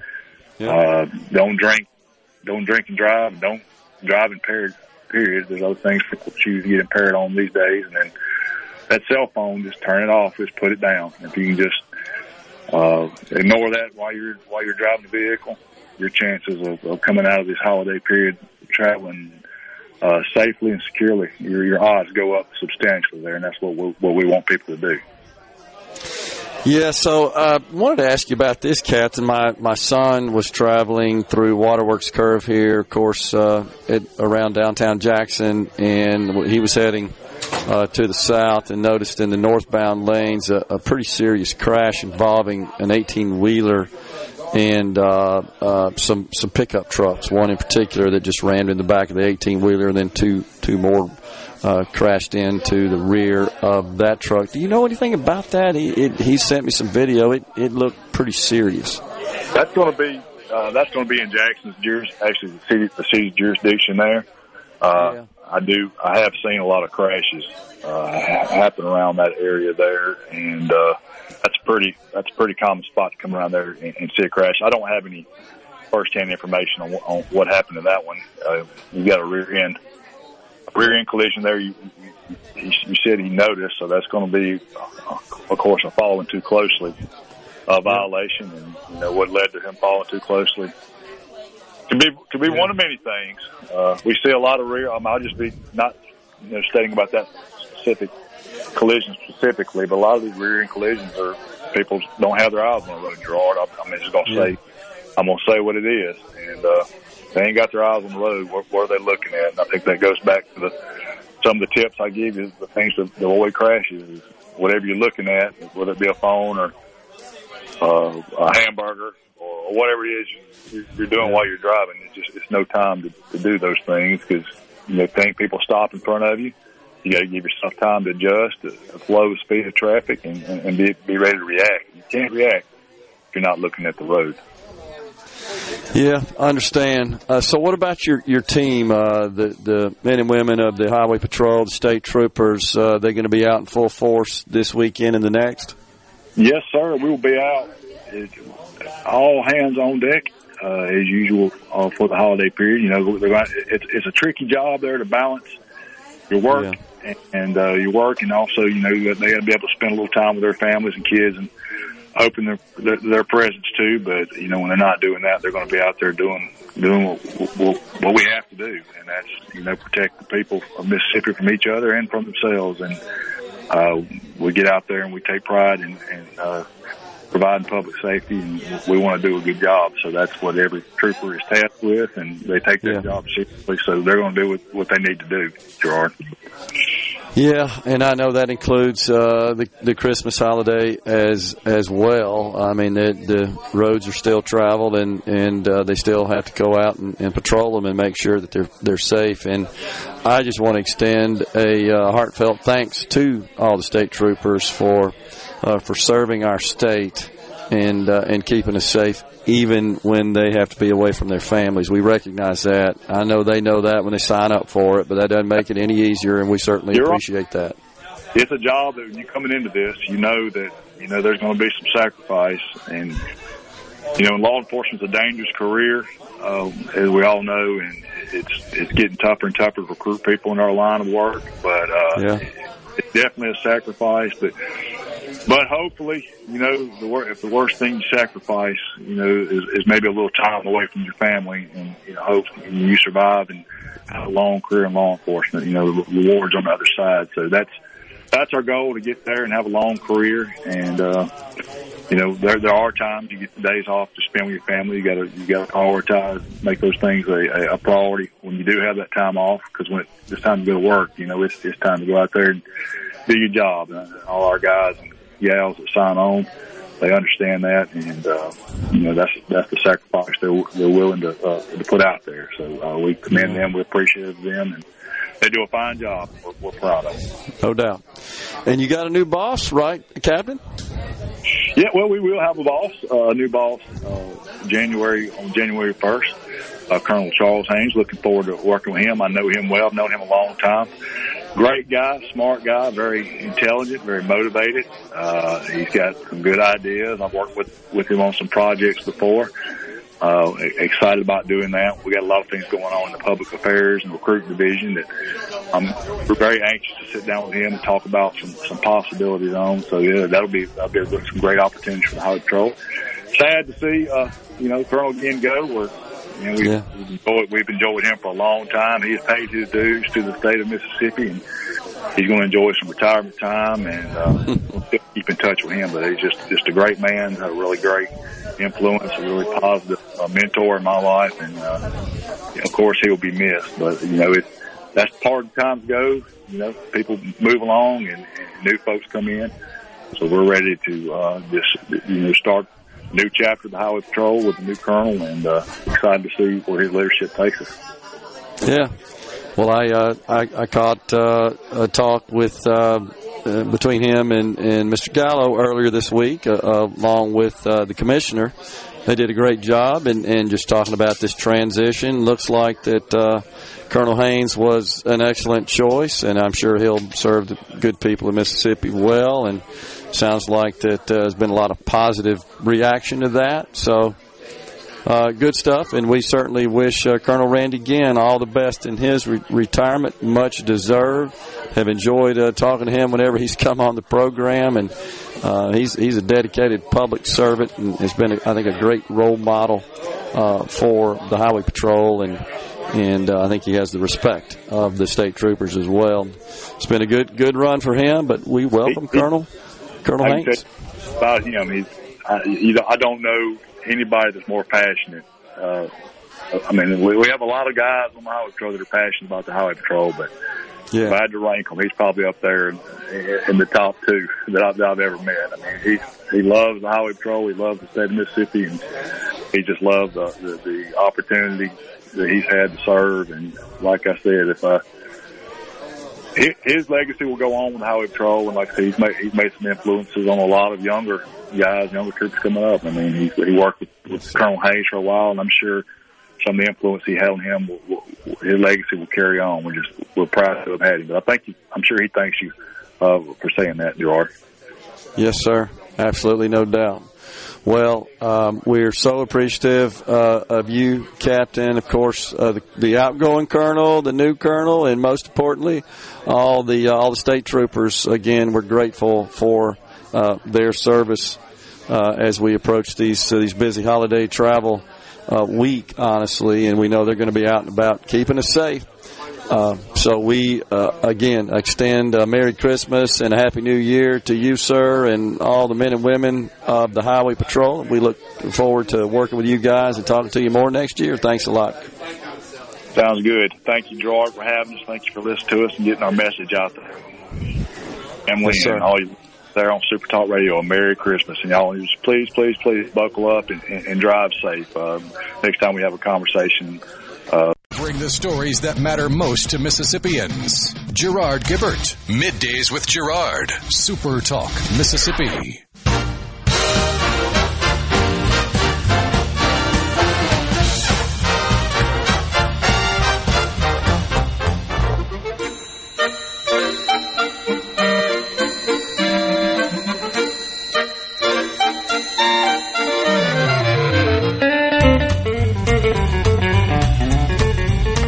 Welcome back, everyone. It's middays. We're live today at Carter Jewelers in downtown Jackson. We appreciate you being with us today.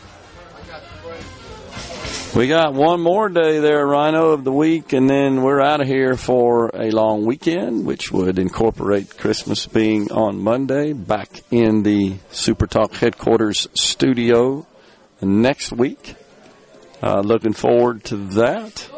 This place is packed, folks. I'm telling you. That, in fact, they're scrambling to uh, get folks places to park, filling up the parking lot. That's good news when you're in the retail business and you need traffic to come in and buy stuff. So that's definitely happened here. So someone on the C Spire text line, if I can find it here. Here we go. Charles and Mathiston. Have there been any comments from Colorado voters? I just did a quick look and I, I found a piece that uh, features voter reaction, but I didn't find anything. You may find something, Rhino, that's just specifically limited to Colorado voters. But I'll share a couple of uh, those those voters' comments. Uh, here's one from Connecticut. Uh, identifies as a Democrat in Connecticut. I'm pleased to finally see the judicial system embracing the clear threat of having a former president who provided comfort and aid to insurrectionists. Comfort and aid? You know, when I think about comfort and aid, I'm going to stop right there. Maybe I'm wrong here. When you think about comforting and aiding like the enemy, I mean, that's what that's from. People who truly are the enemy of the, of the nation. I, I think about like giving them housing and medical treatment and, and the like, and food and provisions. That's what I think about. How in the world did Donald Trump provide comfort and aid? Jeez. As well engaged in active steps to delay Congress in their official role. I do believe the current situation our country finds itself in is one in which citizens must choose to recognize the danger of re-electing Mr. Trump. What danger? See that, and that's the problem, is it not? Because it, it, all goes back to this discussion we've had so many times on there. Just there's no, there's no alignment. There's no consensus of good, bad, right, wrong, and um, su- succeed, fail.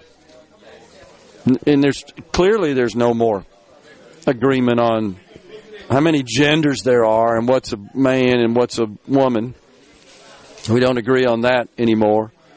But to them, when they say uh, that there's a danger in reelecting Trump, it really does revolve around the, these um, the, this fear mongering rhetoric around you're not going to be able to vote, right? Because we want you to show an ID. As an example, you can't get an abortion, right? That's what they'll say, and um, that that's what they consider to be uh, an incursion on, on freedom. Well, okay, so all because, let's talk about abortion, because of the Roe v. Wade decision and the repeal of that, sending it back to the states. So, in fact, in the states that allow abortion, every one of them virtually have, have implemented, adopted new law, new policy, which expands availability of abortion. In some cases, even paying for it out of taxpayer money, providing sanctuary to those who come from states that don't allow it. Uh, corporations in this country, have, many of which have expanded their benefits to cover the cost of travel and even the procedure if uh, someone on their staff, from a travel perspective, someone on their staff that works for them resides in a state that doesn't allow or, or restricts abortion. So that's just nonsense. And then this whole voting thing. Oh my gosh, it's the end of democracy. You're going to have to show a voter ID. Yet, in in the states that, like Atlanta or like Georgia, I should say, not Atlanta, for example, not just specifically Atlanta, but in Georgia, when you had the the uh, Major League Baseball uh, corporation because it is when they pulled the All Star game. It was based on that. What they thought, what they uh, asserted was suppression of voting rights for minorities. It's like which which is in my view racist unto itself.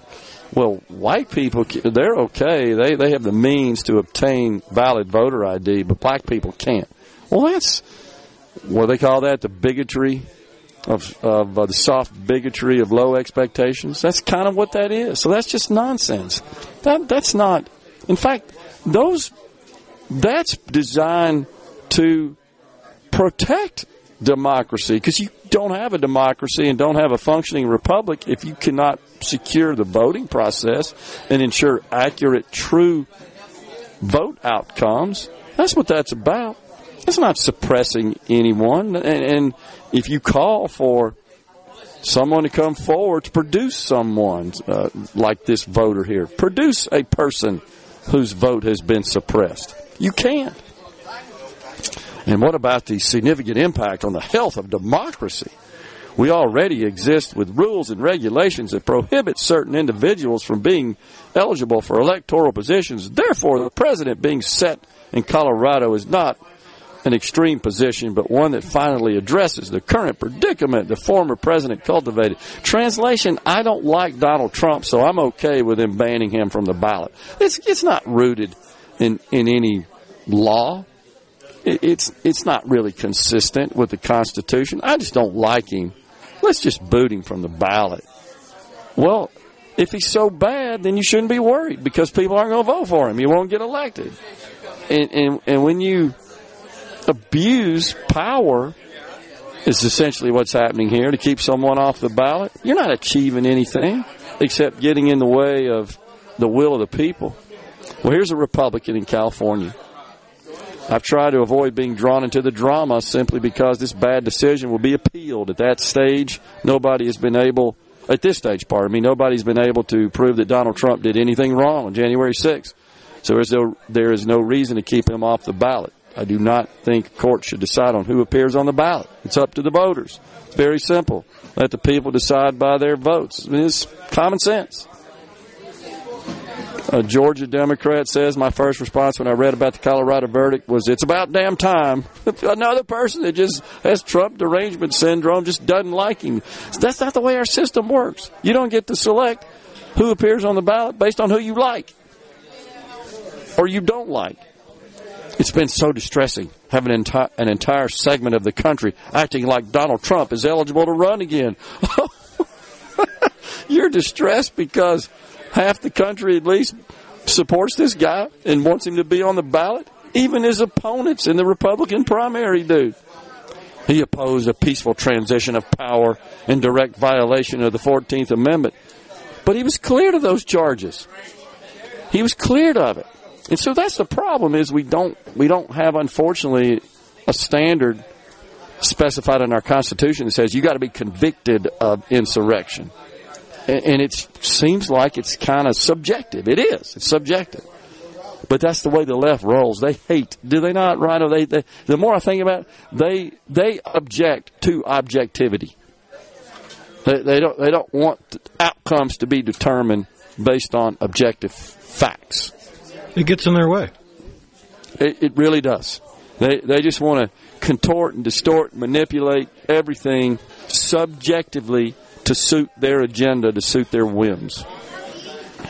I'm hoping other states will step up and exclude him from their ballots as well.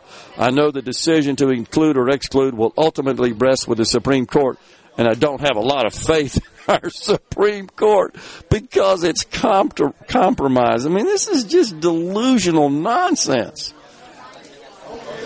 Oh gosh, on the C Spire text line, you need ID to buy beer you should be all right with presenting an ID to vote. Well, it's just common sense, is it not? The whole uh, the whole idea behind ID is to verify that you are a legal, valid voter. Period. In the story. It's not designed to suppress anyone. It's designed to protect the integrity of the voting. Unbelievable. We're a constitutional republic, right? I, I, and I agree. And so, but the but the referral to the country as a democracy, uh, the constitutional republic, uh, really speaks more to the uh, the formation of the country and uh, the system of government, but that's also part of and consistent with democracy. But I hear you. But that it, it's it's got to the point where the left has has overused this this that term that phrase. It's the end of democracy. They they've just applied it to everything they don't like. It it's starting to to kind of lose any effectiveness. If I think it's beyond that now, most people just think it's a joke. We're coming right back at Carter Jewelers in downtown Jackson. That's where we've moved the Element Wealth studio today. Stay with us.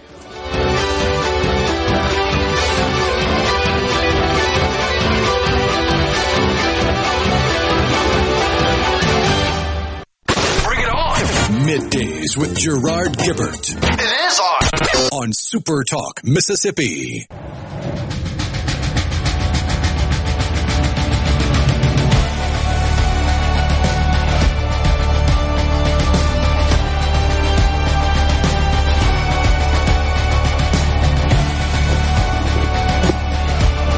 Welcome back, everyone. Middays is live today from Carter Jewelers in uh, downtown Jackson. So, we've talked some on the program, actually a lot, about school choice, education savings accounts, and uh, kind of the traction that issue is starting to receive in the uh, Mississippi State Legislature, and, and by that I mean in just in discussions with members of the legislature. And I think we're going to see some action on that. Uh, hopefully, positive action to expand school choice options in the next session coming up here in less than two weeks.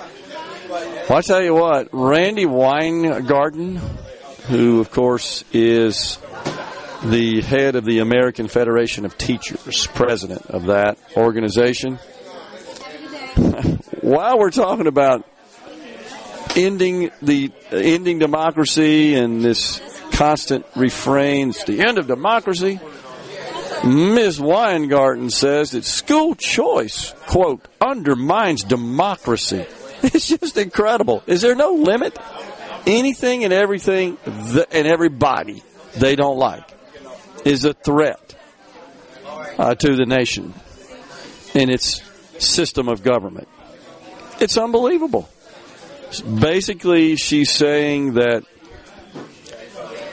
any sort of school choice options, which, by the way, give mostly minority parents a choice of where they send their kids to school, is racist.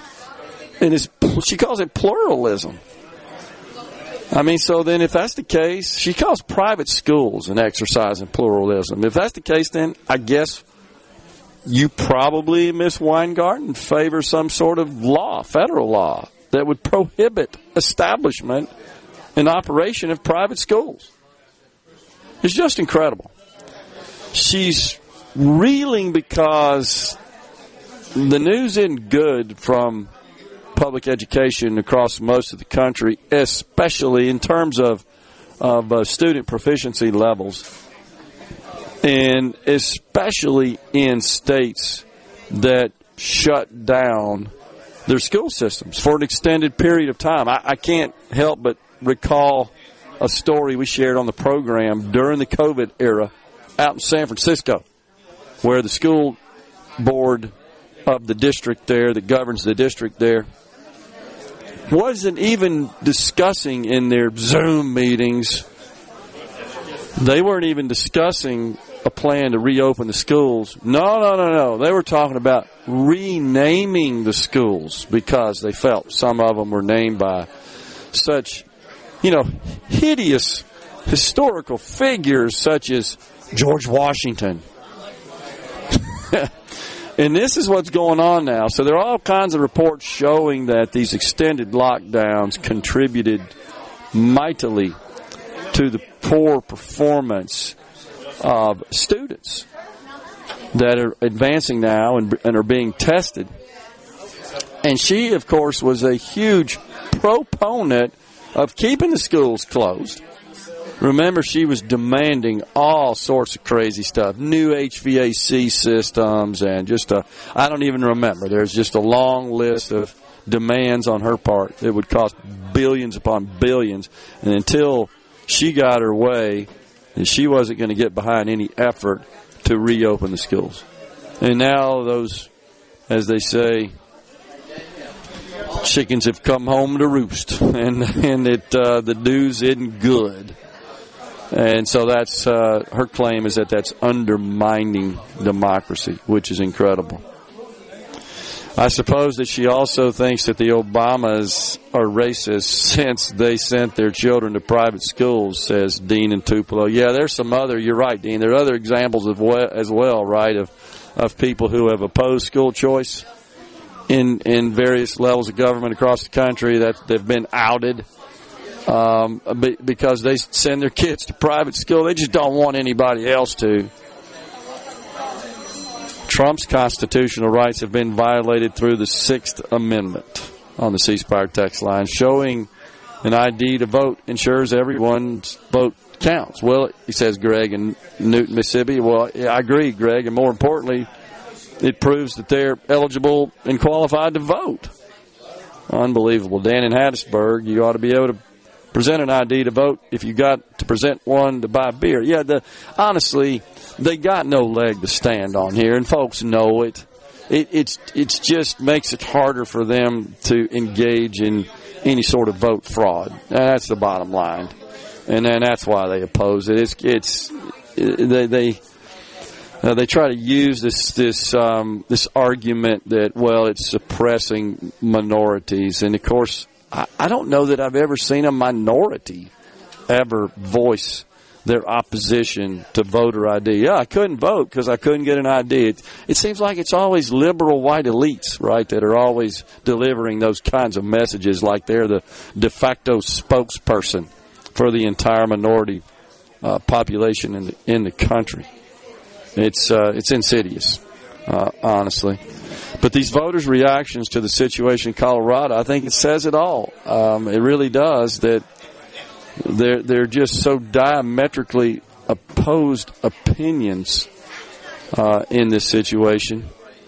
There are some, however, of Trump's fiercest rivals that have come to his defense that see fit, see the insanity of, of this ruling, um, and and including among those, of course, are his rivals in the Republican Party running for president. So it's good to see. I think that uh, they they've all coalesced uh, around that idea that this action was totally wrong, and I'm I'm glad to see it. Alan Dershowitz, Harvard lawyer, I would call him as well a political pundit, certainly a constitutional expert, a legal scholar. Yesterday, he told Newsmax that this is the most anti democratic absurd action he's ever seen, this particular decision. He's blasting the Supreme Court, and Mr. Dershowitz is a Democrat. He'll tell you that quickly. He said the, the decision was absurd. In the 60 years I've been practicing and teaching law, I've never seen a decision that's so anti democratic, so unconstitutional. That's what he said on Newsmax. The idea that the 14th Amendment was supposed to substitute for the impeachment provision carefully drafted by the framers is wrong. Well, I haven't thought about it from that perspective, but that's essentially what's happening here, and he's right. Now, Rhino, you reminded yesterday, and I think somebody else did on the C text line. You sent me something today as well, or maybe it was yesterday that that um, states precluded Abraham Lincoln, Southern states, right, from appearing on the ballot. Was that 1860, I believe? Well, it was a little different and, back then, yeah, because the parties basically printed up their own ballots. So if they okay. didn't think their candidate had a chance in certain states, they just wouldn't even bother sending ballots to those states. But yes, the the South did not have hardly any ballots that included Lincoln.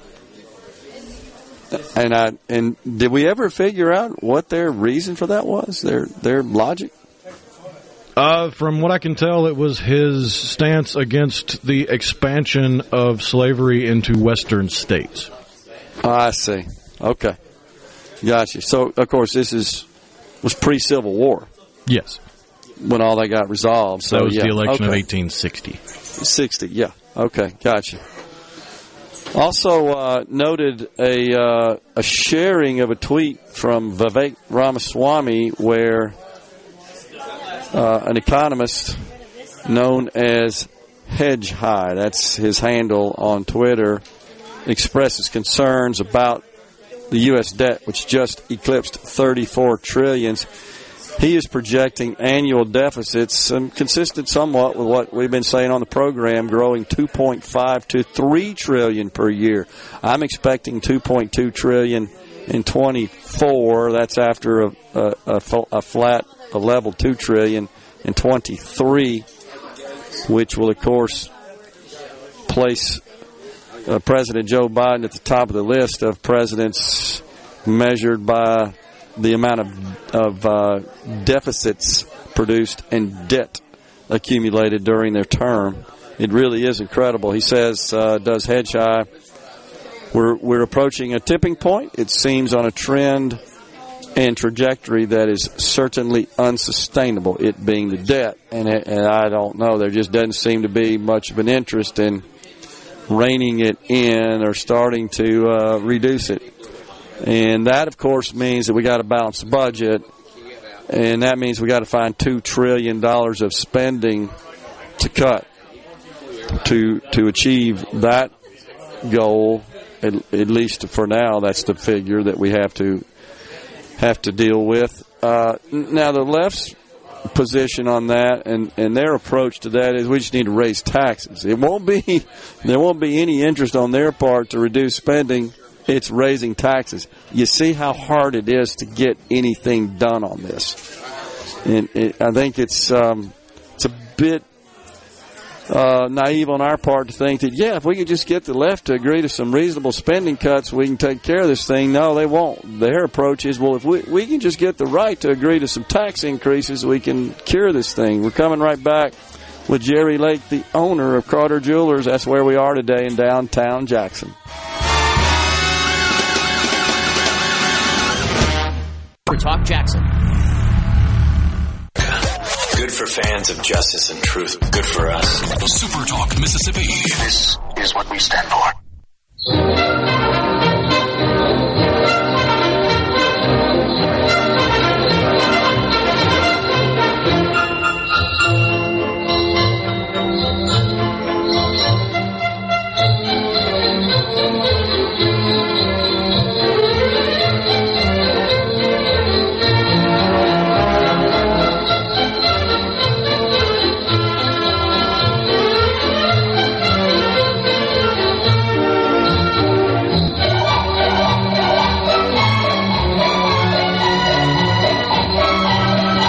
Once again, Middays is live today at Carter Jewelers, downtown Jackson. We welcome back Jerry Lake, owner of Carter Jewelers.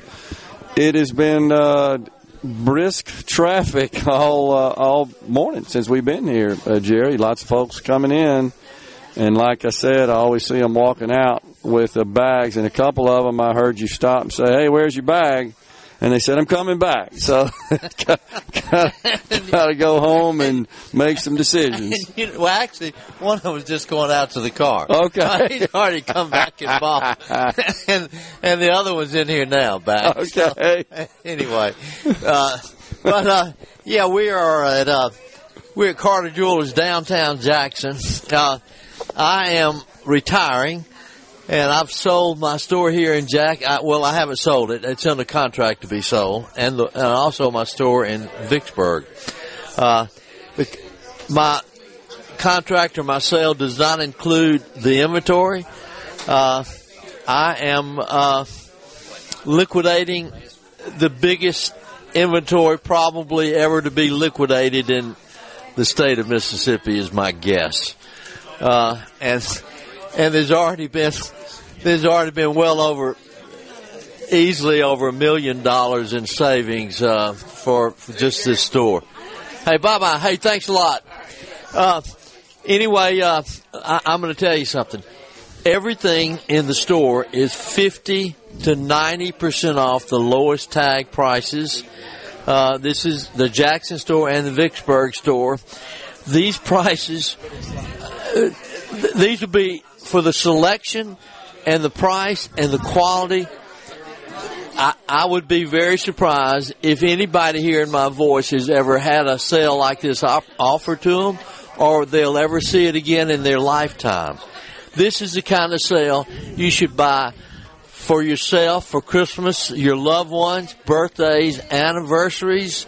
Uh, your these prices are very near what industry liquidators pay for fine jewelry, and and I know because I represented the biggest one in the United States. It's it's to my advantage and your advantage to try to to make a deal on this jewelry, you know, before I'm, you know. Before I and a lot of the in, in, ending inventory, I will sell to these people. But eh, right now, it's the prettiest, the best quality jewelry, the best selection. And if you can hear my voice on your radio, wherever you are in Mississippi or, and you have, have a budget and a need for a nice gift for fine jewelry, you need to come to Carter Jewelers in Jackson. We're two blocks from the Capitol on High Street or the Pemberton Plaza over in Vicksburg. This is a uh, once in a lifetime kind of opportunity for, for to buy fine jewelry and take advantage of it. So anyway, listen, I'm Jerry Lake. Uh, uh, after 49 years, I'm retiring, and I'm excited about it. But I've got a lot of uh, I got a lot of jewelry I got to get rid of uh, here or liquidate, I should say. You know, and so come see us. We've got a a full parking lot in front of the store and one next door. And so uh, you got places to park, and uh, I got a lot of great salespeople. Jamal, about every other person is a gemologist, and they know what they're doing. And so uh, come uh, come come shop with us. Carter Jewelers, downtown Jackson, and uh, the the two blocks from the Capitol on High Street and the Pemberton Plaza over in Vicksburg. Listen, I want to thank everybody out there for all your years of support and patronage and business, and uh, I, I love all of y'all for for being our customers and and supporting me and my family and my business. It's uh now and and I, it's a retirement sale, but the store is, is being sold. Is my son is going to be buying the main store, and uh, it, it's he'll he'll open with the newest, freshest inventory, and the store is not closing. We are we when I bought the store in '97, we were the third oldest registered jewelry business in the United States, but the oldest closed in '09, and the second oldest uh, they don't answer their phone, so. I'm guessing we may be the oldest jewelry business in, in the United States, but we're not closing. My son will be the fifth owner of Carter Jewelers in downtown Jackson. Uh, some some folks are asking about the hours, the holiday hours. What yeah, we're uh, well, we're we close at six or until the last customer leaves, and that could be seven. But I mean, you know, we're our, our normal hours are like are, are nine to six. And by the way, we're going to be open on Sunday from ten to five. Okay, Christmas Eve. Okay. So uh, you know, it's uh, you, you you you've got you know on your day off you can come over and shop. And it's uh, anyway, love to have y'all and uh, and thank all of you again for all your all your business and support over the years. I, I, I love you for, for, for being our customers and taking care of us. Merry Christmas. All right. There you go, Jerry Lake, Lake, owner of Carter Jewelers. Folks, we're out of time here today. We're back again with you tomorrow. Once again, live from Carter Jewelers. Stay safe and God bless.